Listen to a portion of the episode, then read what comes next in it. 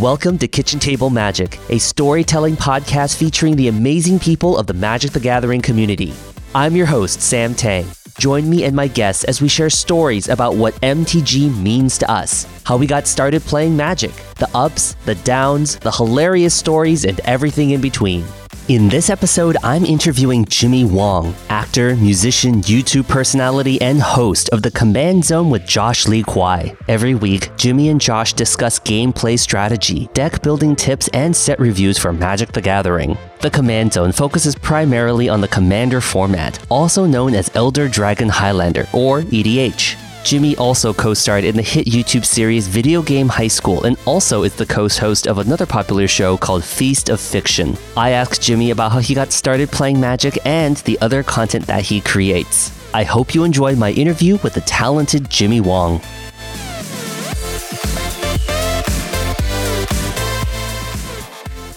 Hi, everyone. Thanks for joining me on Kitchen Table Magic. I'm your host, Sam Tang, and today I'm here with the talented Jimmy Wong. Jimmy, how are you? I'm good. How are you doing, Sammy? Thanks so much for joining me today. And where are you joining us from? I'm joining you from sunny Los Angeles, where it is 6:30 p.m. and very sunny. Oh, that's awesome. Yeah, it's still a little cloudy here. Where are you at? I am up here in Seattle. Oh, very nice. Seatown, my favorite. That's where I was born. That's right. That's where you're from.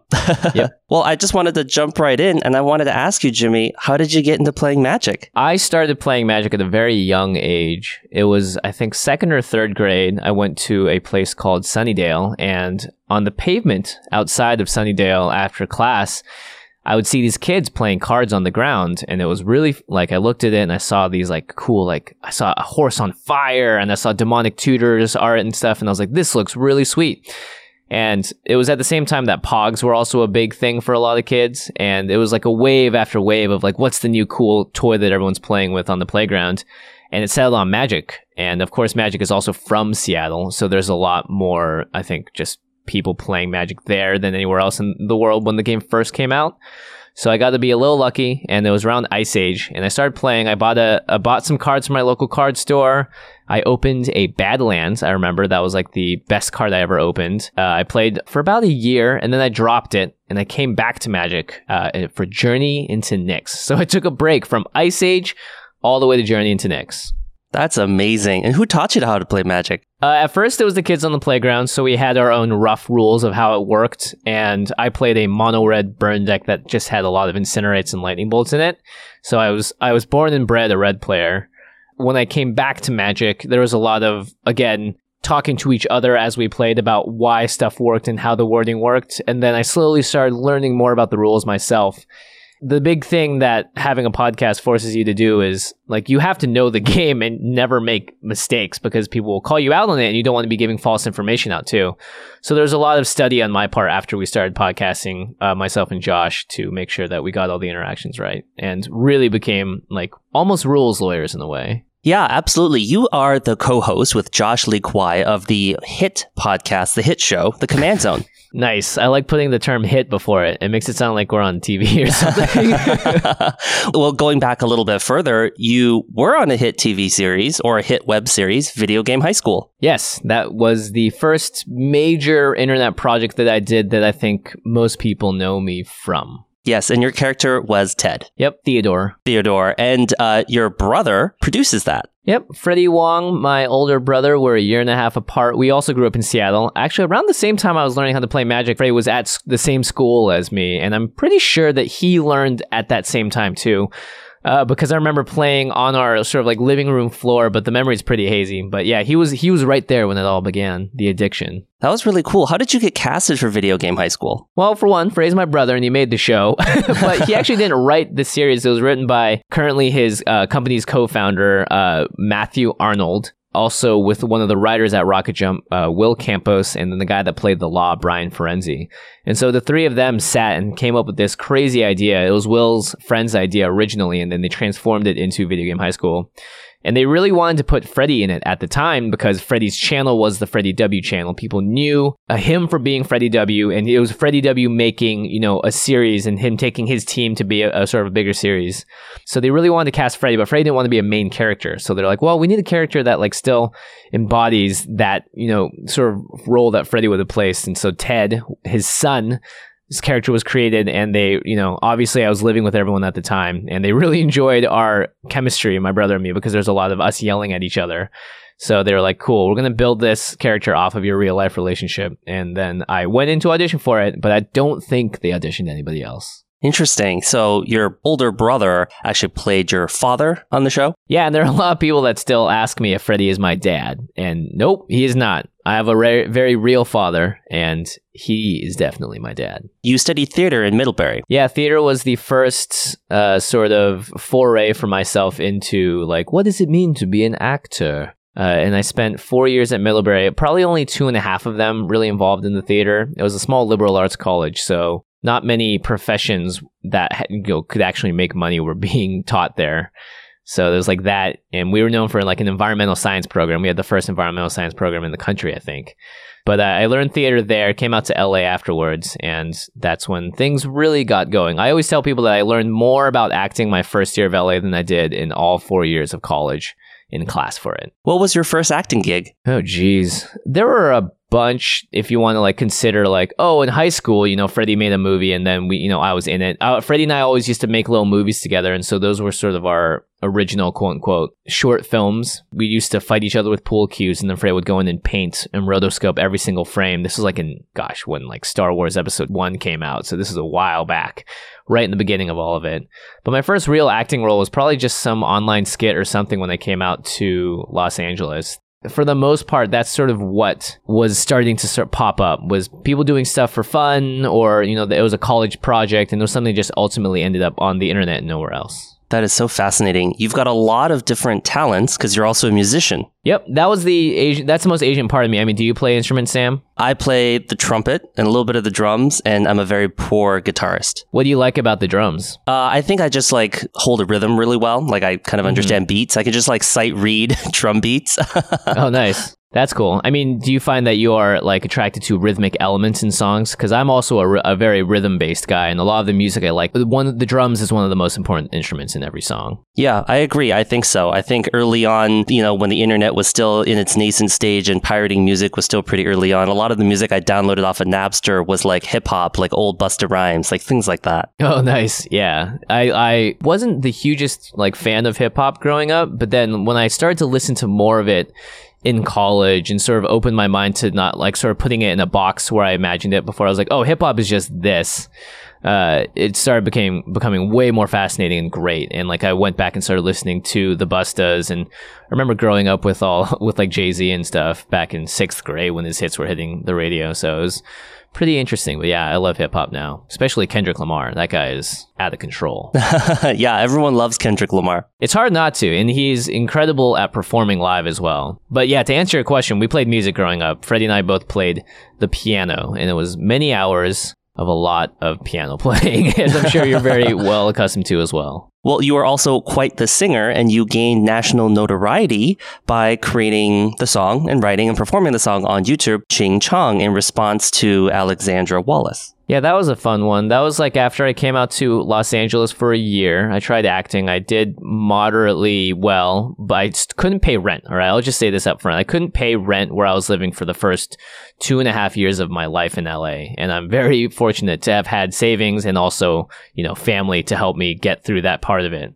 But after a year of barely making it by and buying my own, you know, and purchasing my life and food, the, my biggest purchase that first year I was in LA was for uh, Red Dead Redemption, and that was the greatest time of my life playing that game when I was super broke. and then I decided to go into music, and um, that's when this racist incident occurred at UCLA, where a girl named Alexandra Wallace uploaded a video vlog of her. You know, it was meant to be a series of videos that she was going to post, and her and her dad planned it all out that she was going to just complain about different things. And unfortunately, the first thing she decided to complain about was Asians in the library being too loud, and she decided to go the full gamut and do a artificial accent that was mocking them, saying ching chong, ling long, ting tong, bunch of other stuff. A lot of people hate her at the time and sent her death threats. It's to me highly amusing because boy was that a tone deaf thing to do. Because this also happened like a week after Japan got hit by tsunamis from the huge earthquake that happened. And the Fukushima plant and all that stuff. So it was like, oh my gosh, you could not have published this at a worse time. Uh, it's actually very similar to what's happened recently with United. You know what happened with United, right? Yes, that's right. That guy got dragged off the plane. Yeah, and he was an Asian man. People were trying to figure out what race of Asian he was, which is hilarious because that always seems to be an issue. Uh, but uh, yeah, but like it was just like at a time when sympathy for you know the race of Asian people in general was at an all time high, and she posted this video. So she got all these death threats. Uh, you can go look it up online as well. It's all on YouTube, or you can just tweet at me and ask me, and I'll just send you the link. Um, actually, don't do that. No, no, no, Google it. I'm not your Google. Sorry, guys. I forget I said that. I will edit that out. no, no, keep it in. Keep it in. I don't really care. But uh, yeah, so she posted this thing and then posted a response song to her, and then it blew up, and it was like whammy. All of a sudden, all over the place, it got like four million views, and like it was like the third thing I did on YouTube too. So it was a very overwhelming thing to have happened to me after trying acting for a year and being like, let's try this YouTube thing, and immediately getting greeted with a four million view video. It was pretty overwhelming. And I think it really spoke to the kind of person that you are because there was a lot of response on the internet that your video really addressed that issue elegantly, that you didn't come at it being angry or mean. Instead, you made a very witty and pithy song about it. In a lot of ways, that person that made that video, that Jimmy in the year of 2011, is like more mature than the Jimmy of 2017 because I found myself getting irrationally angry at things that, you know, have happened in politics now recently. But yeah, I, I think my level headedness about the whole thing was certainly also in response to the extremist, you should die for this video, Alexandra Wallace messaging that this person was getting. So it was like, oh gosh, I definitely don't want to push that part of it, you know? So I was very happy and very sort of just naturally fell into what became the video, which was taking the words that she had used and turning them into more of just a, a joke and also like a very open and warm loving way to gently put her down and put her in her place and say to her like what you did was not correct and this is why. Yeah, yeah um, absolutely. without you know without being super toxic about it and uh, sort of pithy or snide or any of that sort of stuff that would have taken away from the genuineness of just like the hey you really messed up and you're kind of dumb so here you go. Here's a song for you. I love you. that's right. And the song is was great, and the performance was great. And you've also created lots of other uh, videos with music in them. You created the Super Mario Brothers melody that was really wonderful. Yeah, there was a period of time where I wanted to just do video game melodies, uh, and just like, oh, I could just do like you know cool acapella versions of all these video game melodies because I was in an acapella group in college, and I really like that sort of style of music if done right. I got scared because I was like, I don't want to do a series where then this is all I do for the rest of my life is I'm the guy that did video game music. So I sort of moved away from it after again getting greeted with such success. I was like, ah, uh, okay, I'm going to do something else now to keep it fresh. Yeah. So I just started, I, I kept moving on and you can go through my YouTube and sort of see the progression of where I started and where I got to. But yeah, it was, it was a lot of fun. I love doing music on YouTube. It was exhausting, but it was a lot of fun. And video games have been a cornerstone of the content that you create because you also have a really successful show, Feast of Fiction. Yep. And that was again the sort of me going like, ah, what do I do? Uh, something new and this was a year after, so you'll notice a pattern. I spent a year acting, and then I did a year of YouTube music. And then I started a year, actually, what's become now five years of Feast of Fiction, which is a cooking show. I sat down and was talking to Freddie in the kitchen, and we were like, "Man, what kind of show exists?" Because I was, I was feeling frustrated. I was like, "I need to do something new. This music thing is killing me. Doing one song a week with video and sound production is just superbly exhausting. I'm coming out of it not happy anymore, and not really excited to do it anymore. Uh, so I wanted to do something new. And so we're like, what show should exist that doesn't exist? And we came up with Feast of Fiction, which is a show that just makes the food that existed in your favorite book, your favorite TV show or anime or cartoon or children's story and movie. And we turned it into real life. Uh, because all the you know you'd always read about them. I remember the most resonant one I think for a lot of people is Harry Potter. You know, every time they went to the Great Dining Hall, they had so much incredible food and it was described in great detail by the authors that you always wanted to eat it in real life. So the show takes that dream and puts it into real life. And Feast of Fiction has been going for five straight years now and we've made I think over 80 videos. I need to actually I'm gonna look on my computer right now, but we've made a bunch of videos, uh, and it's evolved a lot over the years too, and sort of what we're doing with it. And the next big thing we're doing is we're going to be putting a lot more videos on Facebook. So another place for people to see these fun little recipes. Yeah, that's right. You and your co-host Ashley do a great job. Um, some of my favorite videos are when you make the recipes from Shokugeki no Soma, Food Wars. Oh gosh, yeah. Do you like that? Do you like that anime? I absolutely love that anime. I love the fact that they are cooking, not so much when they eat something and then their clothes explode off their bodies. like that, I could do without. But uh, yeah. it's it's it's like strange, right? It's like strange,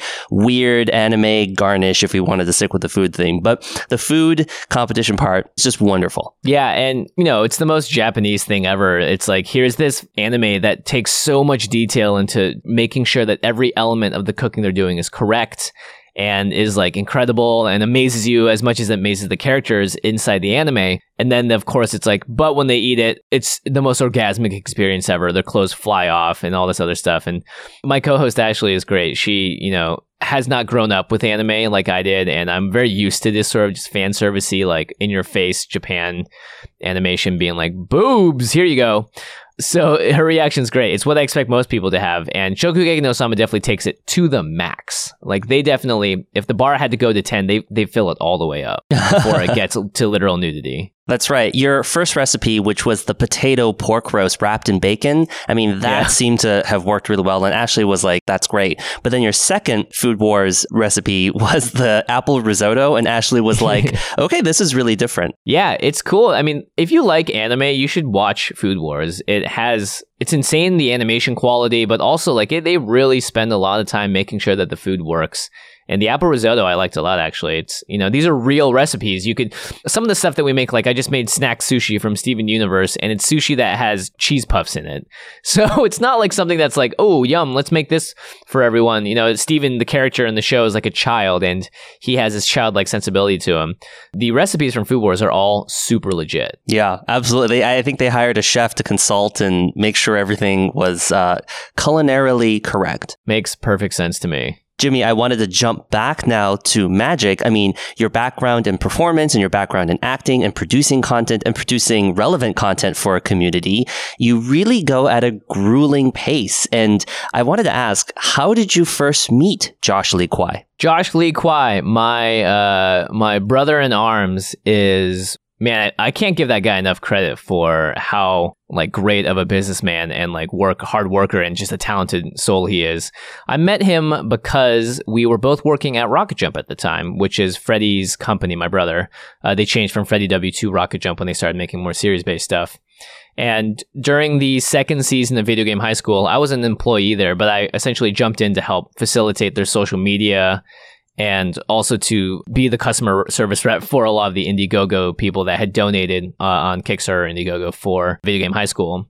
And Josh came in during season three and uh, really liked Freddie, really liked the content they were doing, and he was a trailer editor and was like, "Hey, I would love to, you know, help you guys out, edit some trailers. I also just want to know more about the company. I think it's really interesting what you guys are doing, and I think you're sort of at the top of what you're trying to do, and I think this could have a ton of potential." And so he came in and helped cut some trailers for the third season. And if you guys look up the third season of VGHS, that trailer is on fire because Josh edited it and it is great. And uh, he and I started talking with another employee there, Clint, about Magic one day. And we are like, oh, yeah, we've heard about this commander thing a bunch.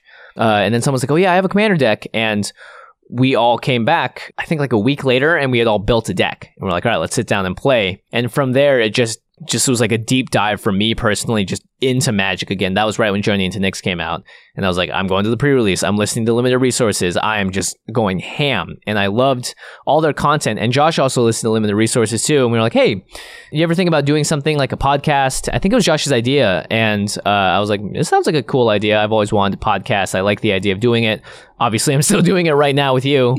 and we sat down, scripted out a bunch of episodes, and recorded a bunch and listened to it. And we're like, that is not good enough to release. and kept recording until we got to a place where we thought we were solid and then jumped off from there. Yeah, I mean, I've seen some tweets from Josh that has like a, a, screenshot of like just the clips that he's editing in Premiere. And it's like a thousand little clips. And I'm just like, wow. I mean, because I mean, Game Nights is just phenomenal. I mean, I've been watching the recent episodes and there's a ton of editing. Yeah, it's something that I think is very easy to take for granted because good editing, and, the editor will agree with this, you shouldn't notice it if it's done well, right? Yes. It's not something that sticks out at you. It's like, oh wow, what a well edited show. No, you're like, wow, what a beautiful show. Game of Thrones, wow, those incredible landscapes, those were the the vastness of it. That's what you remember about the show. You don't remember like, man, when when they were in that single tight shot and then he cut back to the other guy and then he said the words, but then they stayed on him for the other reaction. That was incredible. No, you don't think about it in that way. Good editing is like the hidden cracks between every every single letter that makes the letters work. Uh, so that's why I like Game Night so much too, is that it feels like a real show and it feels like something that A, anyone can watch and understand, which I think is really important because we're trying to build community. And B, is enjoyable and high enough level for the people that are more enfranchised with the games can also enjoy on a deeper level. And of course, there's even the small c where it's like, I get to be the person that corrects a misplay in the comments, even if those people are 95% of the time incorrect.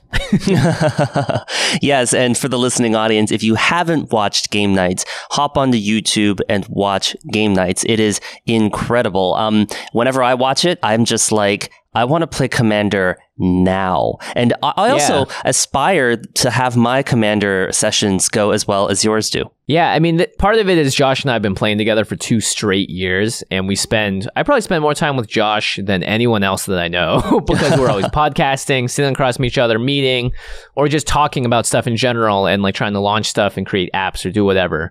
Uh, and that contributes a ton to having a good play group is really just the chemistry and the the history between people especially if in general that history is more positive than negative. I think a big you know trouble that a lot of people run into is like i play with three people i hate one of those people but i still have to play with that person. And it's like oh well if your personal relationship with someone isn't great you're not going to be having as good of a time yeah, for sure. EDH is just one of my favorite formats. I love the fact that it's a singleton format, and so it's pretty fair in that sense. And then there's, you know, you could basically use anything except for what's, you know, banned. But uh, there's a lot of interactions, a lot of ridiculousness, a lot of like infinite combos. It's very swingy. Yeah. Um, and I I really love that. I think it just, you know, whoever came up with that format, you know, the rules committee, they really did a good job to really revitalize basically an eternal format for the game. Yeah, it's cool, and I like the origin story where it was made by judges that were bored at GPs and wanted to play a game together that you know they could cobble together their cards, and that's sort of the, I mean, kitchen table magic. I think the name of this podcast speaks exactly to the element about EDH that is that fun, which is like it's kitchen table. Anything and everything can happen at all different power levels, and hopefully it's casual enough that no one is going to walk away being very hurt, you know, by whatever happened in Yeah. in in their world. Exactly. You know what's so funny is this like recently I interviewed Brian Weissman, and he's a legendary pro player from 1994 Magic. Uh, he invented the deck. But another thing that he does is that he plays one on one EDH, and he has a win rate of 90%. Like, it's like ridiculous. Oh my gosh. And so I uh, recently had the honor of playing a little bit of one-on-one EDH with him, and you know all my EDH decks are are pretty stupid and like multiplayer, but it was just like, wow, it's turn three and I've already lost, like so ridiculous. And like even his like two GH uh, deck, like Yeah. absolutely smashes anything that I've been able to put together. So if you ever get him onto game nights, I mean I don't know if he likes playing uh, multiplayer EDH, but he is absolutely a savant when it comes to EDH. If we can make him into the arch enemy, maybe it'll be a it'll be a challenge. Uh, it, it's funny though. There is, you know, I used to think when I first started playing it, the very first, I was like, oh man, I'm pretty good at Magic. I could probably go pro. of course, the most ridiculous statement I've had in my head in a long time. And then, yeah, you, there is such a stark difference from people that are like true professionals at the game. Because when we have Melissa on to play, and I've also played EDH with people like Glenn Jones and Gavin Verhey, and these are all very, very good Magic players. It's really interesting because they're functioning at a higher level in the game, and it's really crazy to try and keep up with because you realize so many things in those moments. Like, man, my hand doesn't do anything. Their hand always does something. You know, and they they found the perfect balance in how to play their game in a way and their decks, and they know their cards so well that it's always like when they turn their engine on of their car, it is well oiled and it's a nice machine. I'm over here cranking the engine six times just to get my third land out. And I'm like, man, I wish I had more X, Y, and Z in this deck, but they've already got all that covered. You know, their car has AC, their radio works, everything is good, their transmission is squeaky clean, and my car is like busted up and barely functioning on the AM stations. yeah, definitely when you're playing EDH and things should be broken, but you just like draw a pass, play a yeah, land pass. Not, definitely not a good feeling. But you know, that's kind of what the podcast is here for listeners that haven't heard the command zone. Is like we want to make sure that your decks don't stumble out the gate. You're able to get to where you need to with your decks and just engender a better playing experience for you so that you never have to walk away from the table and be like, man, that wasn't fun you know, because my deck didn't work. Yeah. Because that's the one of the few things that you can definitely have full control over is how you design your deck and how it works. Yeah. Absolutely. And, you know, I, I saw a tweet from you earlier uh, that you were just like, man, this is what it looks like after an 18 hour day and you're producing all this content and you're so active in the community. Where do you find the balance to be able to just relax and play some magic for fun? Uh, I take deep dives into Magic World when I need to. Uh, it'll be like, hey, this weekend I'm flying to San Francisco and I'm going to this uh, LGS called Anime Imports because my friends are in San Fran and I'm going to do six pre releases in a row. Like that. that's one of the things I do to like relax and have a good time. And that actually happened this last weekend with Amonkhet, which was a bunch of fun. Yeah, I mean, I love the game so much, and we found that the more you podcast and do stuff for it, the less you get to actually play it. Yep. And there's something very, very valuable in making sure that when you play the game, you gain experience about being able to talk about it in a different way. Uh, so that's like a very valuable part, obviously, of playing Magic. And it's something that I hope that I can do more and more of in the future. Yeah, absolutely. I also had aspirations of being a professional Magic player and playing Magic really well. And I quickly learned after just a short period of grinding, I was just like, oh, yeah, that's just completely unrealistic considering how much knowledge I need to just to get to that base level. But I was yeah, just totally. like, you know, I, I didn't want to lose connection with the community. And that was one of the reasons why I decided to start this podcast was I wanted to talk to people and just kind of get to know them and kind of understand what they think. You know, you're right, Jimmy what you said earlier about like when once you start content creation, you almost stop playing Magic altogether. And I rarely play Magic now, so when I do, it's like a huge it's like a huge deal for me. it's like a yeah, treat. Right. Yeah, you're like, oh my gosh, clear the schedule. We're playing Magic tonight. Yeah, absolutely. I haven't lost all of my skills. I don't suck horribly. I think I've actually gotten a little bit better over the years because I'm more intentional about what I do now. Yeah, I, I think there is a maturity too, for sure, with Magic. Because you know, the being the red player, it's very easy to be like, I'm just gonna tilt forward and run until I stop running. Uh, but there is there's a lot of planning, and the idea of stuff like playing to your outs is something that is hard to grasp onto the idea of for a while until you finally start to comprehend the idea from a larger top-down perspective which just takes time and age. Yeah, absolutely you know, you've talked about um, having a lot, spending a lot of time with Josh, and you know, you were like, I spend so much time with Josh, either talking about magic, playing magic, or producing content and, and things like that. And your your content is really elegant. You and Josh have a lot of on great on air chemistry, and the things that you talk about are really fluid and smooth. Do you guys work out a script, or do you just kind of have talking points that you guys go off of? So, patrons of the show, yeah, patreon.com slash command zone, can actually download the show notes that we have for all of the episodes. So you can see exactly what we are looking at as we record each episode. So we usually put out a um, a you know, I'd say a mediumly detailed outline, sometimes much more so if we're going really deep on something. For a set review, for instance, they'll just say all the cards we want to talk about and then have the sort of the show intro and outro and the organization's little stuff around it. Uh, that's all we see when we talk. At you know, at first when we started podcasting, it was a bit more detailed, and I would sometimes even print separate outlines for myself and Josh so that I would have my talking points on one just because I didn't want to forget them as we went through it. You know, it's changed over the years. It's definitely gotten a bit more simple, I guess, as time has gone on, and, we've really figured out our chemistry and the rhythm of how things work. Who says what, when you say it. It's one of those things that just takes, you know, and I don't know how many hours we'd be into it now. I would guess like 800 plus hours into it. It's just something that takes time and a lot of being open to having having a like synergistic relationship with someone in terms of presenting something. Like you're both trying to get the same ideas out for the most part, and you usually agree on things. You just need to figure out how to throw the ball back and forth in a way that isn't like one person holds on to it forever and then gives it back to the other person.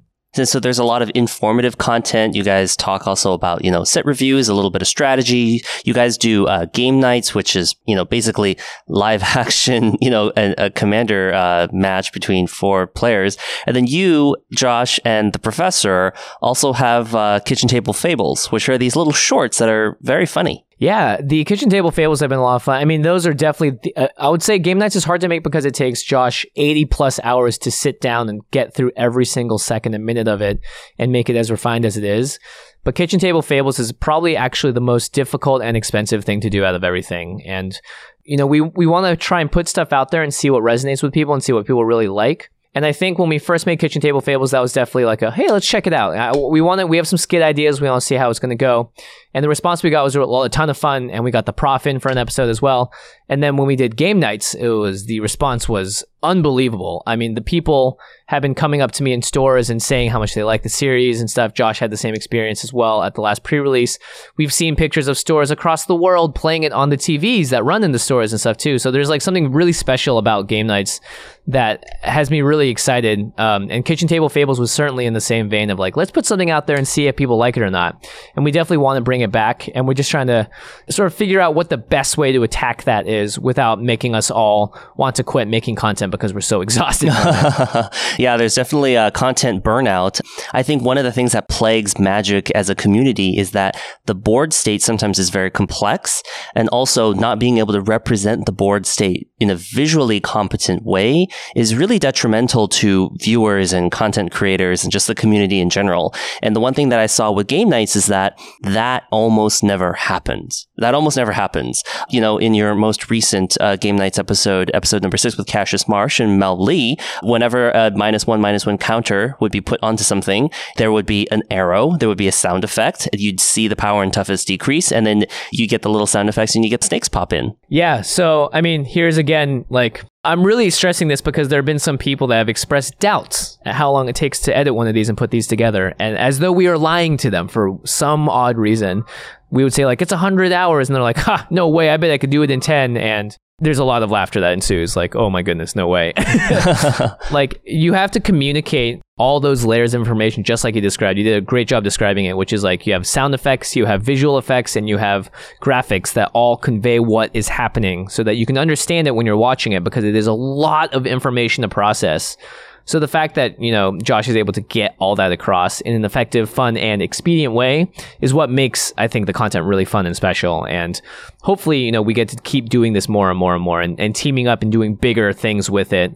And, you know, the goal is always to take something and grow it to be the best it can be and hopefully Game Knights is on that path. Oh yeah absolutely. I've been a uh, graphic designer for the last uh, eight years. And so um, the two things on my repertoire that i just like didn't know how to do was sound editing and then soon to be video editing. And so uh-huh. when i uh-huh. got into sound editing i was like oh my gosh this is a lot harder than it seems. But now i have a process and i'm like i take all that for granted. And so I, now i'm kind of like dabbling into like a little bit of special effects motion graphics and a little bit of like video editing.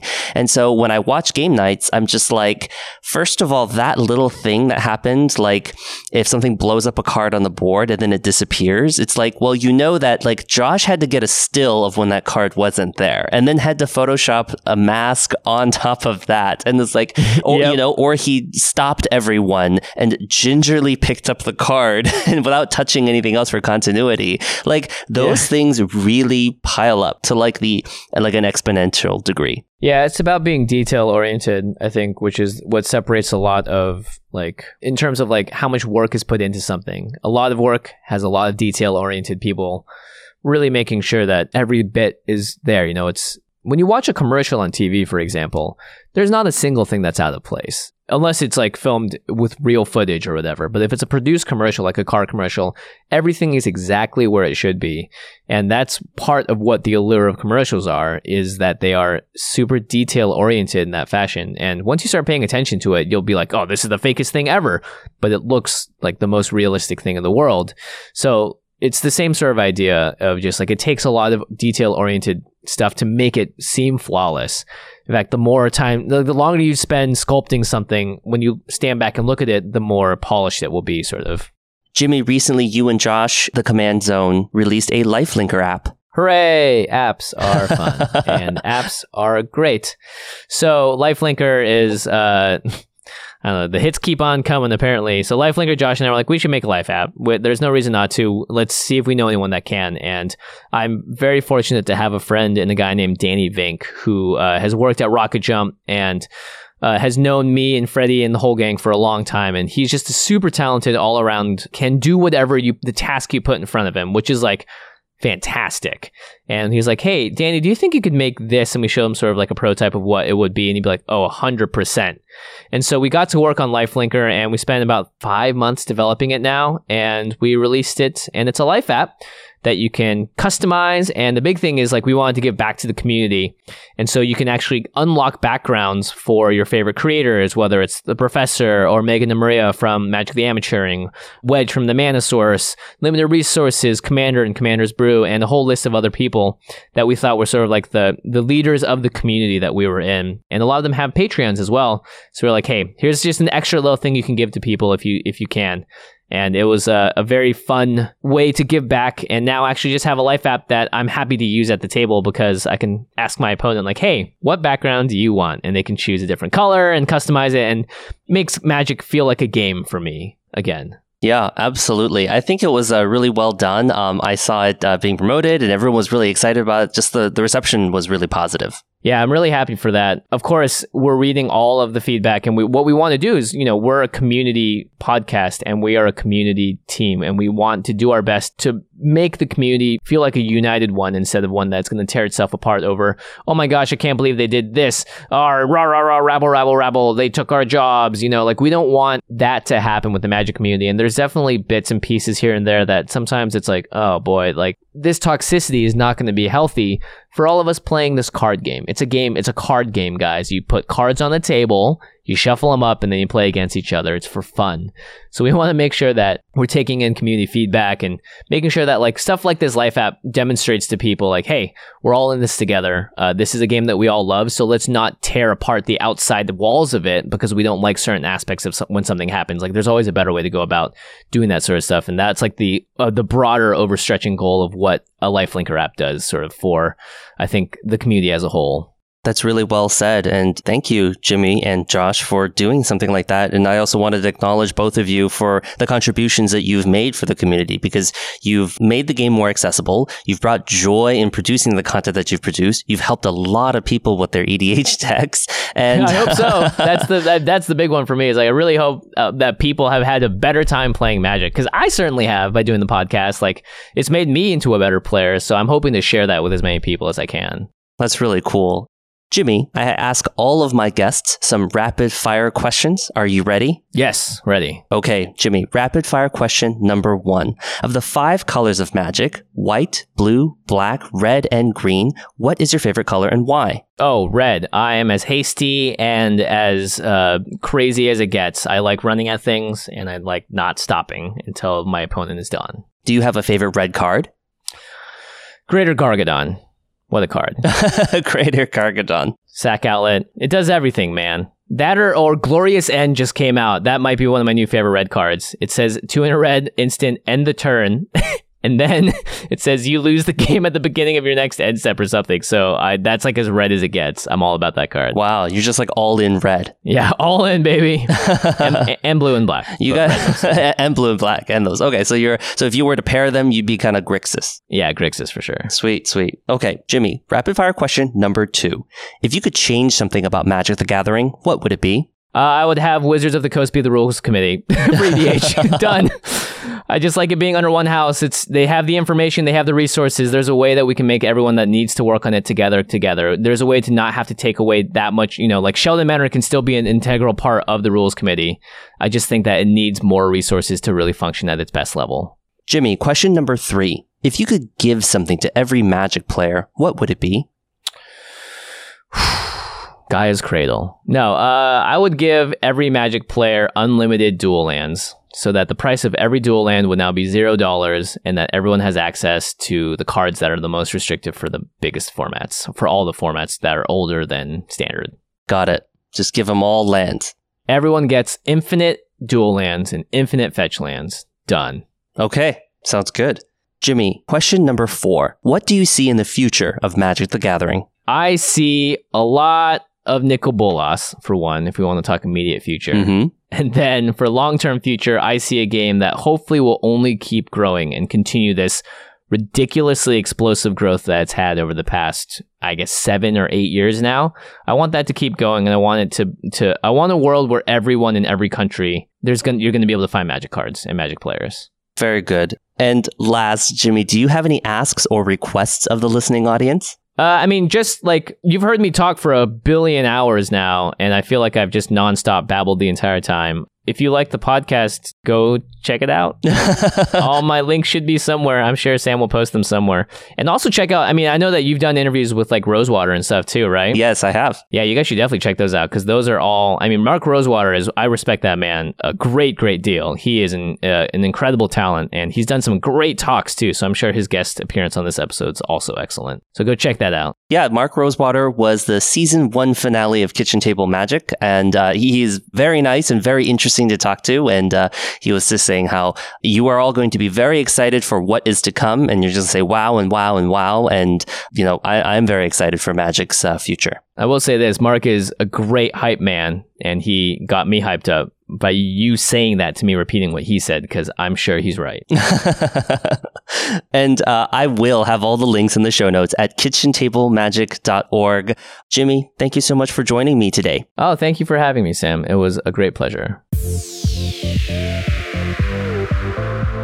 I hope you enjoyed my interview with Jimmy Wong. Go say hi to Jimmy on Twitter at JF Wong. Follow the Command Zone at CommandCast. I'll have links to Jimmy and Josh's YouTube channel for the Command Zone in the show notes at kitchentablemagic.org. Jimmy and Josh do a great job making their videos and producing their content. They've been pillars of the community to help bring new players into Magic the Gathering. And if you're someone who is new to MTG, I welcome you and I'm so happy you're here. This episode of Kitchen Table Magic was brought to you by Paragon City Games. The Kitchen Table Magic podcast has been all about the origins of the game and members of the community. And as a community, we've come a long way since the game first started. Apart from the kitchen table, the only other places in your local community to play Magic are at local game stores. And that's why places like Paragon City Games is so important for our community. At Paragon City Games, you'll find a spacious and clean showroom with lots of elbow room for magic events. You'll find thoughtful accessories like die-hard metal dice and handcrafted wooden boxes. You'll find a huge supply of legacy, modern, and standard staples, sealed product, and tabletop games. It's places like Paragon City Games that allow local communities to gather in. And if you can't make it there in person, please be sure to watch their weekly stream at twitch.tv slash Paragon City Games. Remember to spread the love with a like on Facebook and a follow on Twitter for Paragon City Games. They also have great online reviews, and that shows their commitment to excellent customer service for their player community. Thanks everyone for listening to this week's show. I also want to welcome new listeners to Kitchen Table Magic. If you're new to the show, drop me a line and say hi. And be sure to check out season one, there's a lot of great interviews there. I want to take a moment for a big thank you to Aaron for becoming our newest Patreon supporter. Wow, thank you, Aaron, for your generosity in supporting Kitchen Table Magic. I'll be sending out your special gift. Be on the lookout for some mail. As I mentioned in my previous episode, I have a very special Patreon supporters gift that I'm planning for the season 2 finale. All of my Patreon supporters at the $6 level get special gifts for my interviews. If you would like to support the show, head on over to patreon.com slash kitchen table magic and become a supporter. For just a few bucks a month, you'll get access to special audio content, behind the scenes show notes, and special gifts from my interviews. I want to take this moment to thank all of my Patreon supporters Brian, James, Marcus, Alex, Trevor, Caitlin, Mark, and Aaron for your generous support. Your support of Kitchen Table Magic allows me to share stories about the amazing people in the Magic the Gathering community with the world. Thank you so much. I'm always here to connect with you and answer your questions. Email me, sam at kitchentablemagic.org. Like the show on Facebook at facebook.com slash kitchentablemagicpodcast. Follow me on Twitter at KTM Podcast. Subscribe to the show on iTunes, Google Play, SoundCloud, Stitcher Radio, and MTGcast.com. Coming up in the next episode of Kitchen Table Magic,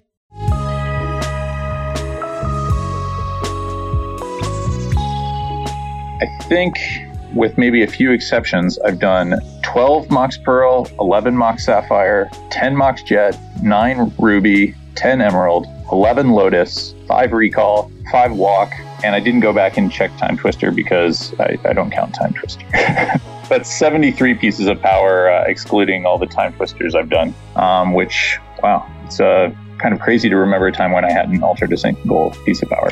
I'm talking to Eric Klug, the Magic community's foremost altar artist. Eric paints absolutely stunning altars in the style of classical art such as Hieronymus Bosch and Alphonse Mucha. Eric has also reproduced art in the style of Terese Nielsen's Guru Lands and has a wide range, including popular motifs from Miyazaki to Marvel Comics. Join me and the master himself, Eric Klug, as we talk about his magical art, all on the next episode of Kitchen Table Magic.